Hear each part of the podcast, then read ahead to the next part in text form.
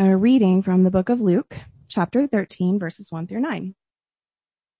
At that very time, there were some present who told him about the Galileans whose blood Pilate had mingled with their sacrifices.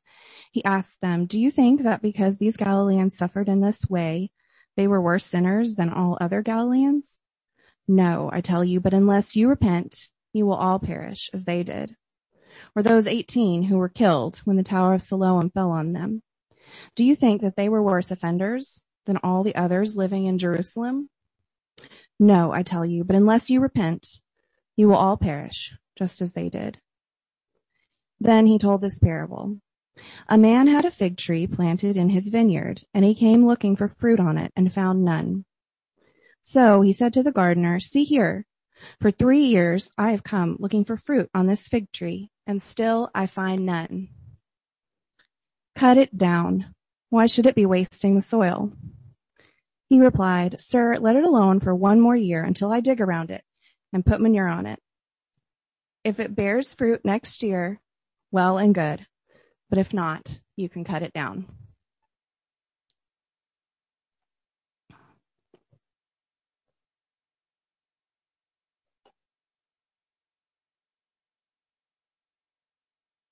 Thank you, Ryan. Well,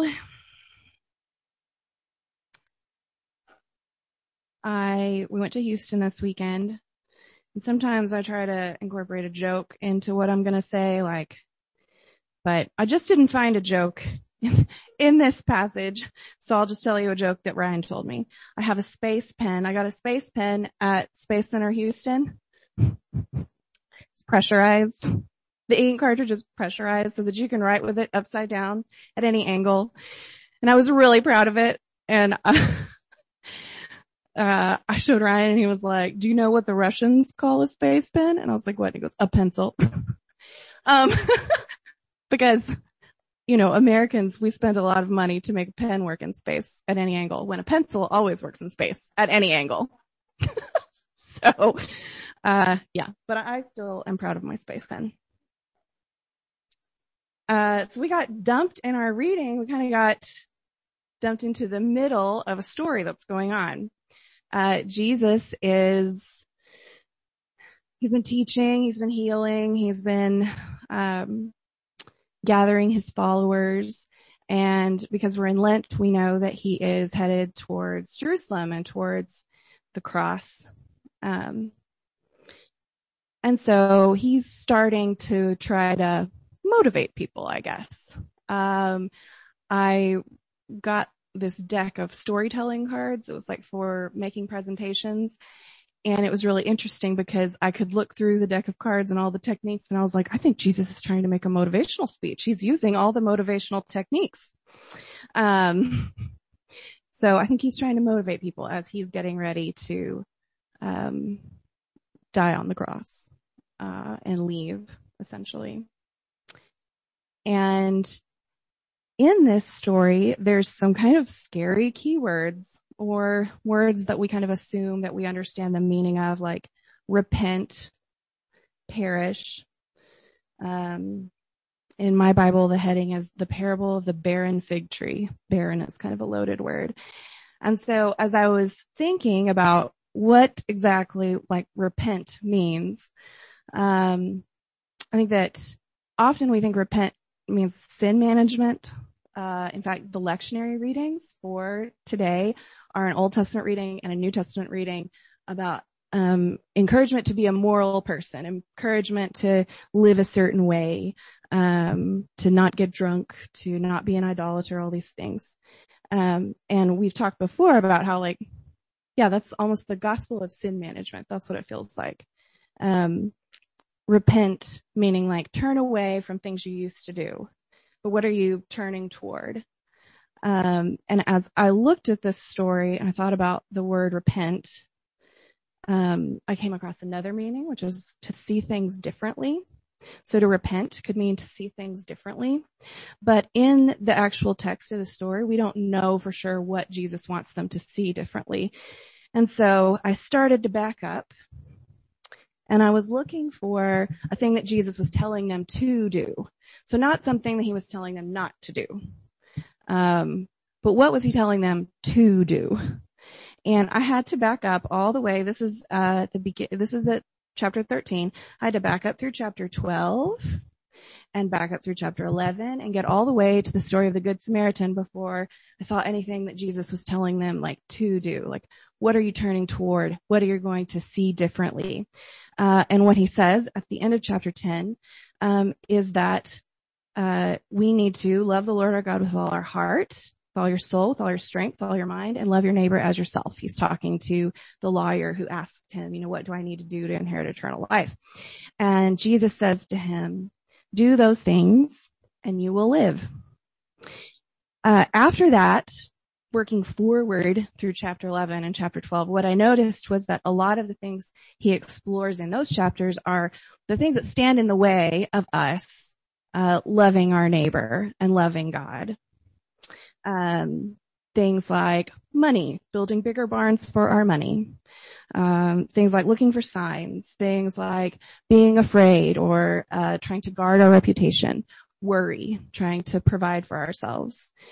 And it's interesting, in those two chapters, he doesn't heal anyone and he doesn't tell any agricultural parables. He tells all parables that relate to people. And so he says, you know, love the Lord your God, love your neighbor as yourself. Do this and you'll live. And then he gives us lots of examples, like the man who's rich and who says, oh, what will I do with all of my extra stuff? I will build bigger barns. And then immediately, you know, he builds bigger barns and then his life is taken from him. So it's almost as if Jesus is trying to say, love people and love God. And then he's explaining all of the things that get in our way. And by the time we get to chapter 13, this is the first time people respond and they kind of are like, all right, we get it. So what you're saying is, like, they're listening and like, we get it. What you're saying is there's these, you know, if somebody dies, life is short. And if somebody dies, it's probably their fault. And Jesus is like, whoa, no. Let's back up there. That's not what I meant.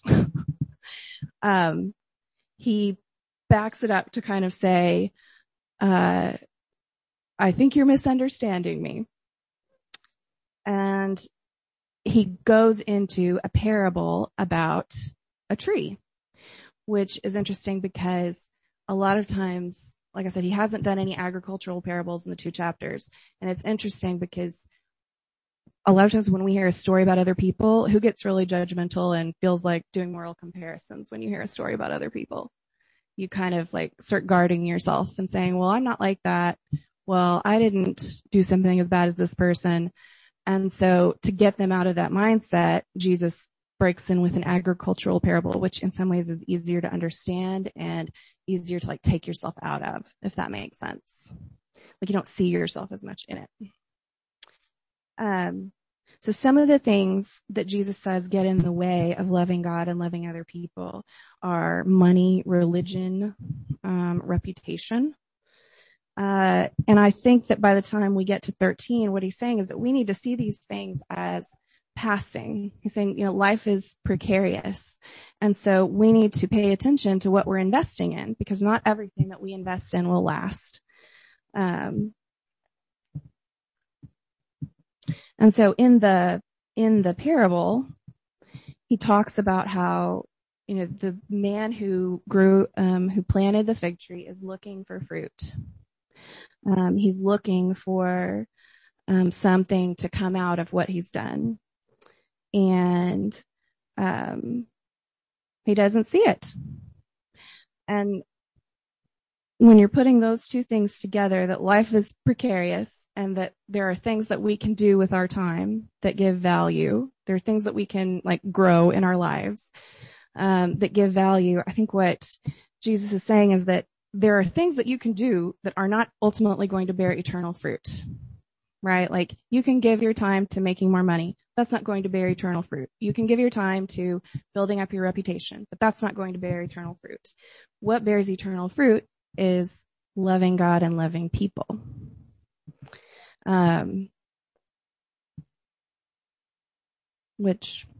I like that. As I was looking at the parable about the fig tree, though, like how do we see ourselves? Are we, like, if we're in the parable of fig tree, who are we in the parable? If we see ourselves in the parable, are we the gardener? Are we the tree? Are we the soil? Thoughts?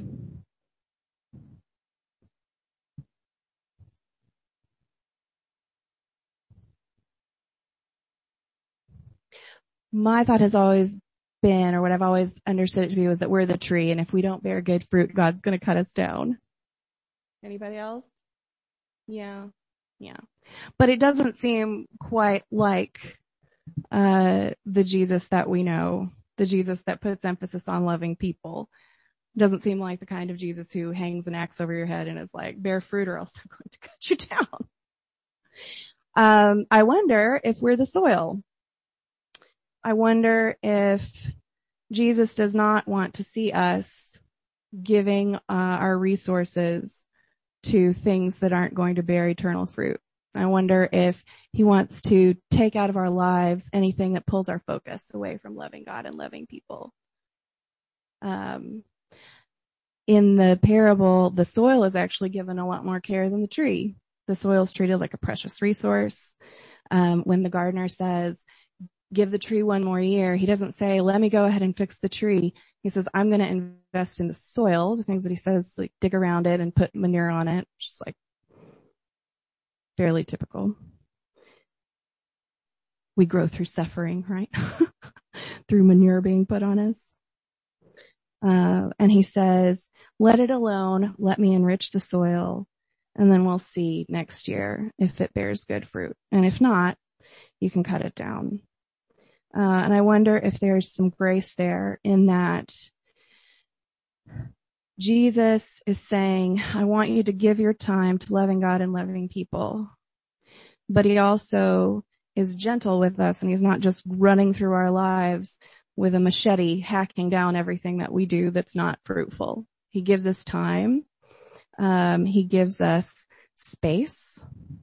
And then if something is not ultimately bearing fruit, he takes it out so that we can bear actual fruit, so that our resources aren't wasted, so that our time isn't spent doing things that won't last.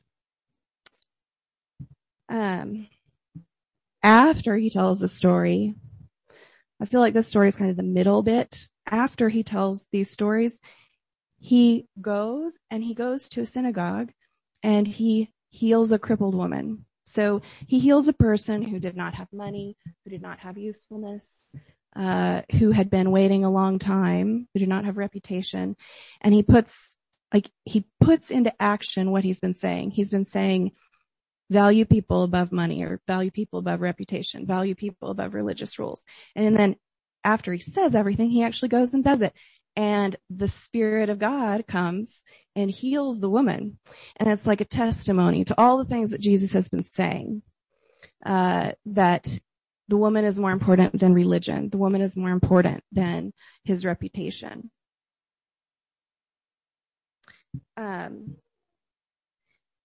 That's one reason that we can trust Jesus, because he's not someone who just says, everybody value people, and then goes off and values money. He actually puts into practice the things that he tells us to do. What is comforting to you about this story?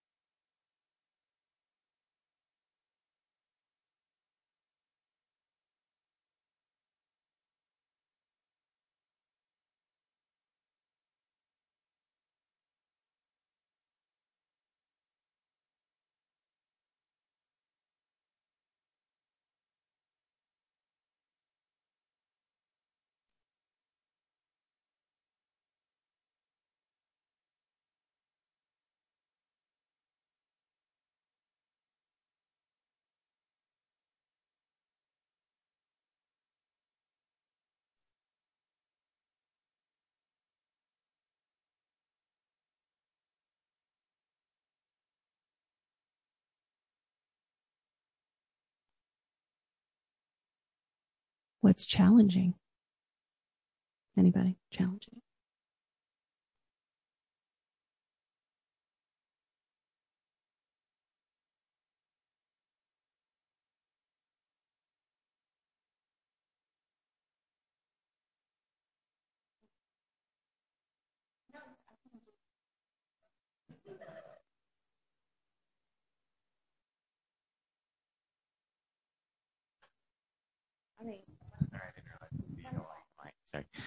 I think what I find challenging is just the, like, what you've highlighted about, like, Jesus not being into reputation.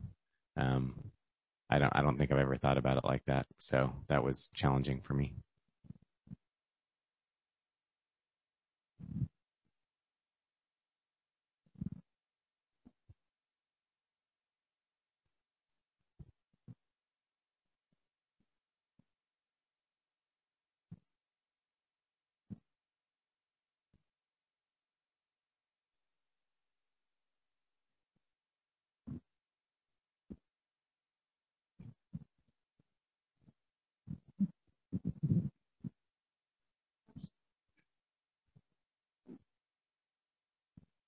Similarly, I think, I don't know, it's challenging. It's reorienting. I really appreciated kind of digging back before this story to examine what is Jesus asking them to do.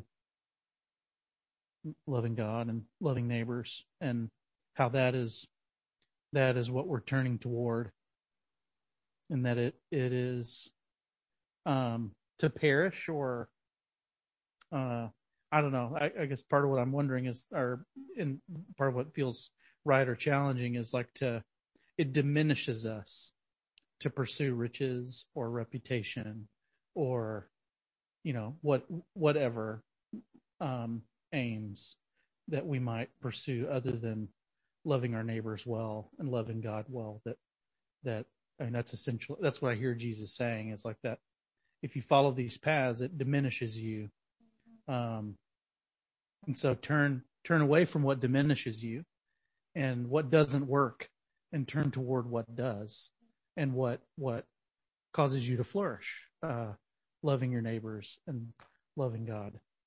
And so I think I'm challenged, challenged and comforted by the reorientation, like, for all of my temptations to worry about money or about what people think about me or whatever, like, oh no, I just need to love my neighbors well and love God, and that will bring life. Yeah.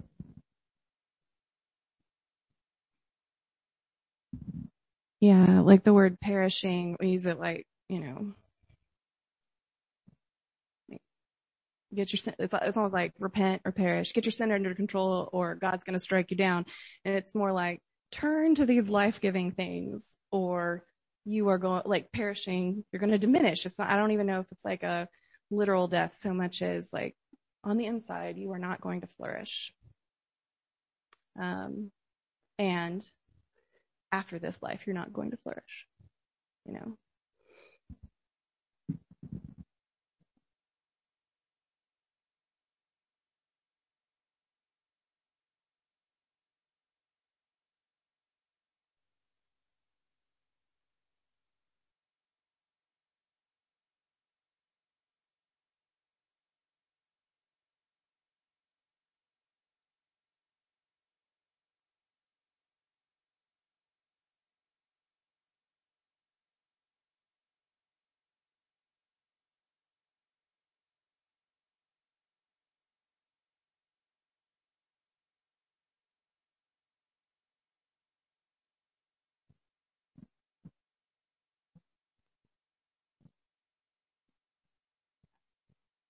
It's okay.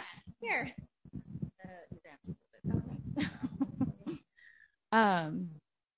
I think it's interesting, like Charles' comment had me thinking on this idea of, like, perishing or flourishing. And I know for me growing up, the idea of like perishing would be like, because you're not with God, right? Like you're not a Christian, or you haven't done the right things, blah, blah, blah. But I think it's interesting here, and maybe one of the things that could be challenging for us to think about that, like I'm trying to think how I want to say this, like you could still be turning towards things that are flourishing without having necessarily identified like God as the force behind it. Does that make sense? Right. And like simultaneously, you could also perish while saying like, oh, I'm doing God's will, or I'm a Christian, or whatever you want to be. That like, you know, they're just because you have certain language doesn't mean that you are automatically in a flourishing state or a perishing state. Yeah.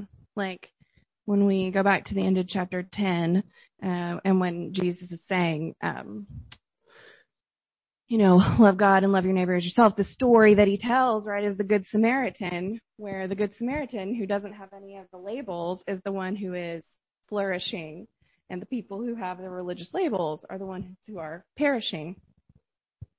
And that's exactly it.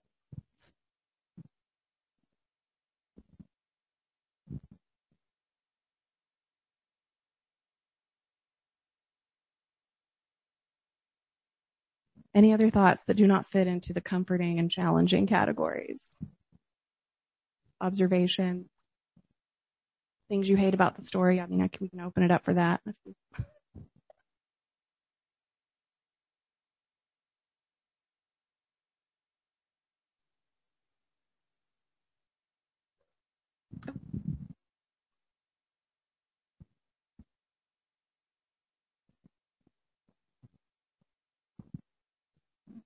Yeah, it's something I've been just reflecting on. I appreciated you saying early on that another definition of repent is to change your mind.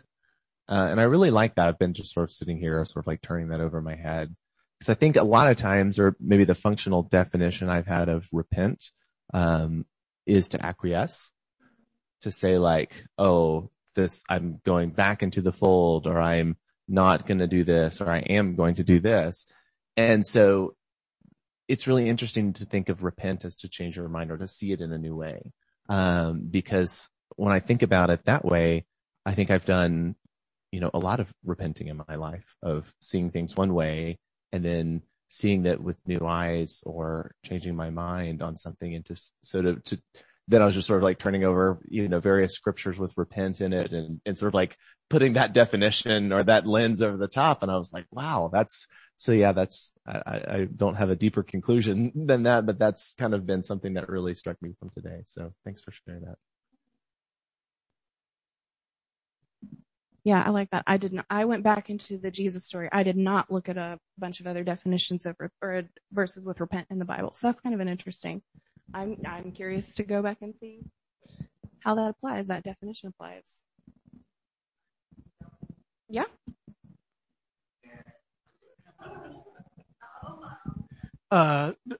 Miles, I'm digging what you're saying. A lot of the focus of my theological work in the last 2 or 3 years has been the cultivation of alternative theological imagination for God. And imagination, the metaphor of imagination is about sight. It's about what you see, right? What you can see with your mind's eye. And I'm just having this cool little,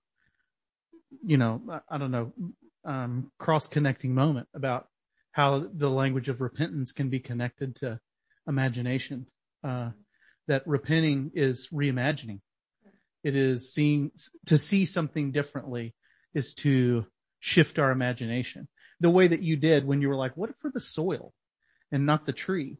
Whoa. Anyway, that is all. Yeah. And I have no, I couldn't find anybody else saying we're the soil, so I could be totally wrong about that, but I thought it was really interesting. I was like, the soil is treated with great honor in this story. Jesus shows great care towards people. I wonder if we are the soil. Wow. Yeah. No, you're fine.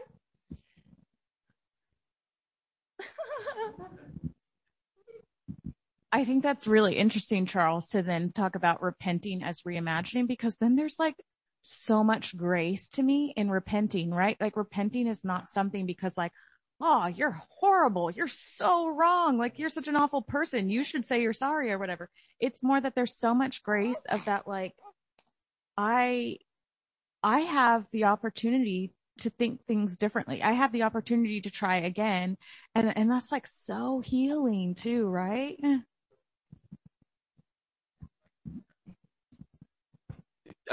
I love, thanks for sharing that, Charles. And I am enjoying like this kind of thinking through this, because similarly what I was thinking about as you were talking, Charles, is I think so often I see repent as like, or my past definition of that has been to like return to a narrow way. Like there's a narrow band of repentance, and that's to realign yourself with that. But what if repent means to expand your mind to the breadth of God's love? And it's not a restriction, but an expansion. Miles, I was having that same thought.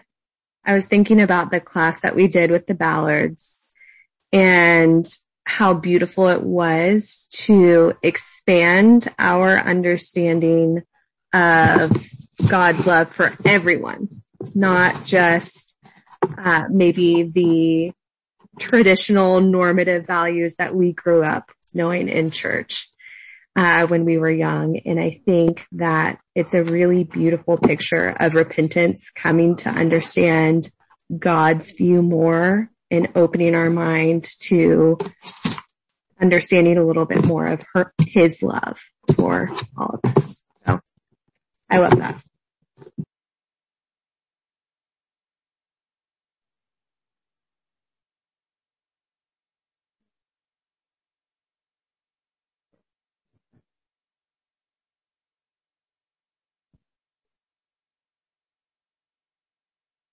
Oh, sorry. I'm sorry.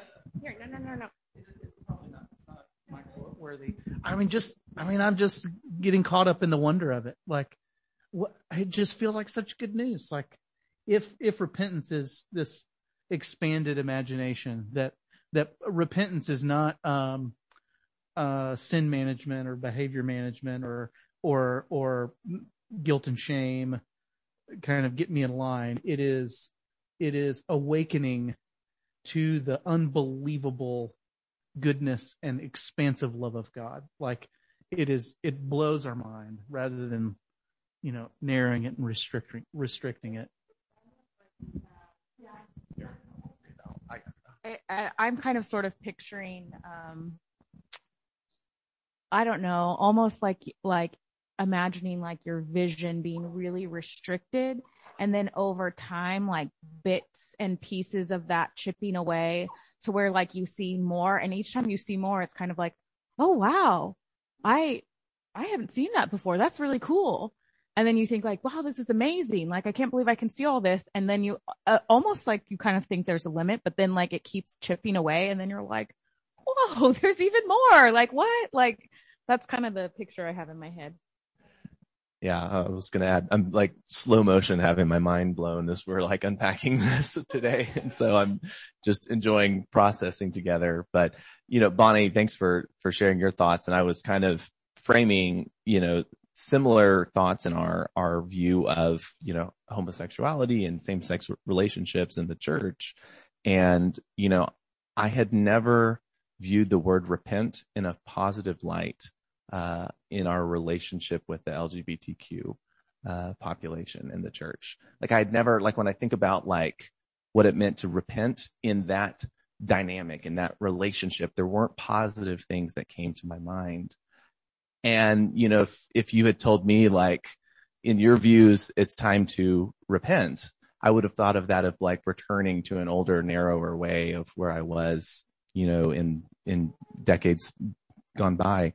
And so now I'm thinking of what that means to say I repent in terms of I have broadened my view. I have repented to open my eyes and change my mind as to certain things. And boy, that's an interesting thing.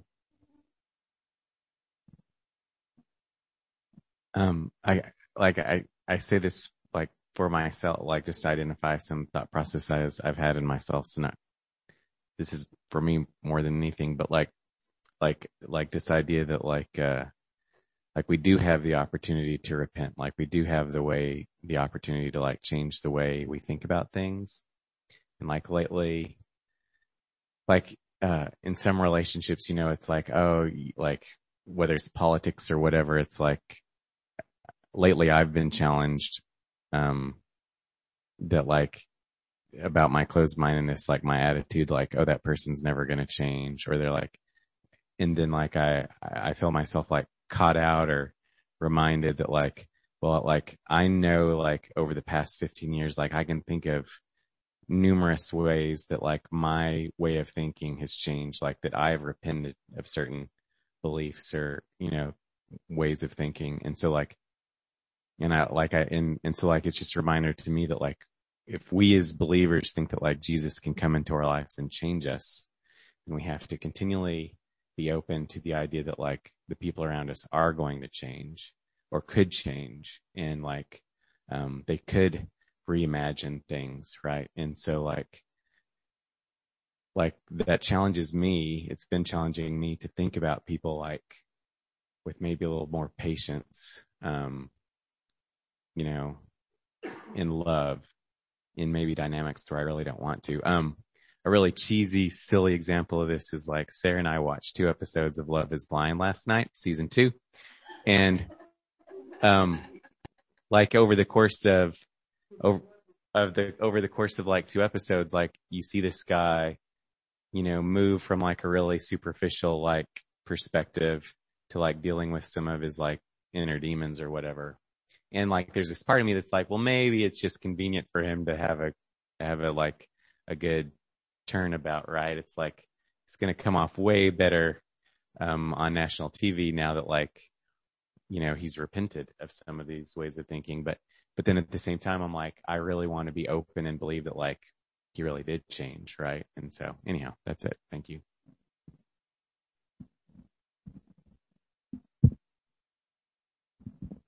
I can't say anything. Okay.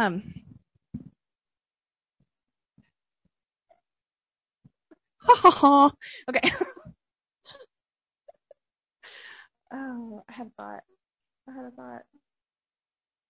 Yeah. The repent, that's what, when reading this, it's almost like the people think they've got the point of the story, and they're like, all right, the point is do the right stuff or we're going to suffer the consequences. And Jesus is like, no. It's like, I want you to see people as more important than other things. I want you to change what you see. I want you to like see people as more valuable than doing the right things and all that kind of stuff. And yeah, I love that. Sorry, did somebody raise a hand? I don't want to. I don't need to talk into this. Any other thoughts before I wrap up?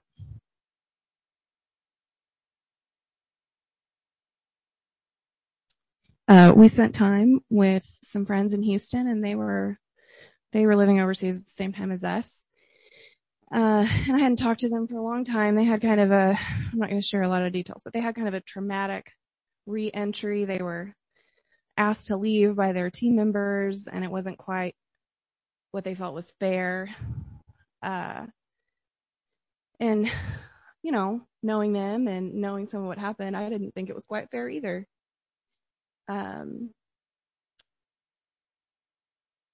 And I had dinner with my friend, and I said, how do you feel about them now? How do you feel about those people now, your team leaders? And she said, well, they've never asked us to forgive them. They still don't think they did anything wrong. But I had to come to grips with the fact that if God would use me at my lowest point, then God would still use them at their lowest point. And that I could not carry unforgiveness about how I think I was wronged, how I didn't get to do what I wanted to do. And that was so hard for me. That was so hard for me even to hear her say, because I want to say, no, they should say that they're sorry. They should say they're sorry. God can probably not use them because they are jerks. her openness was really challenging to me.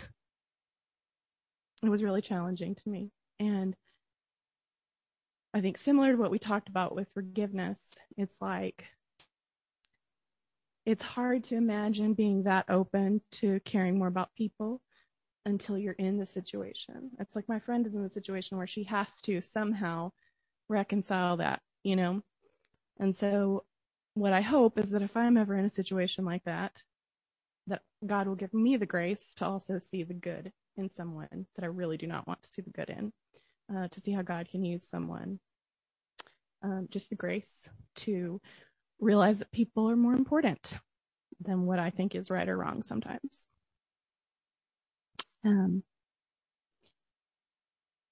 Good discussion, you guys. Thanks so much for coming on this little gospel journey with me. Let me pray. God, we are humbled because we know that our view of people is not as full of grace and full of love as your view of people. We are so thankful that you love us. We just pray that you would open our minds just continually to be able to see others as you see them, to see ourselves as you see us, as valuable, whether we are productive, whether we are wealthy, whether we are healthy. Pray that you would help us to repent. In Jesus' name, amen.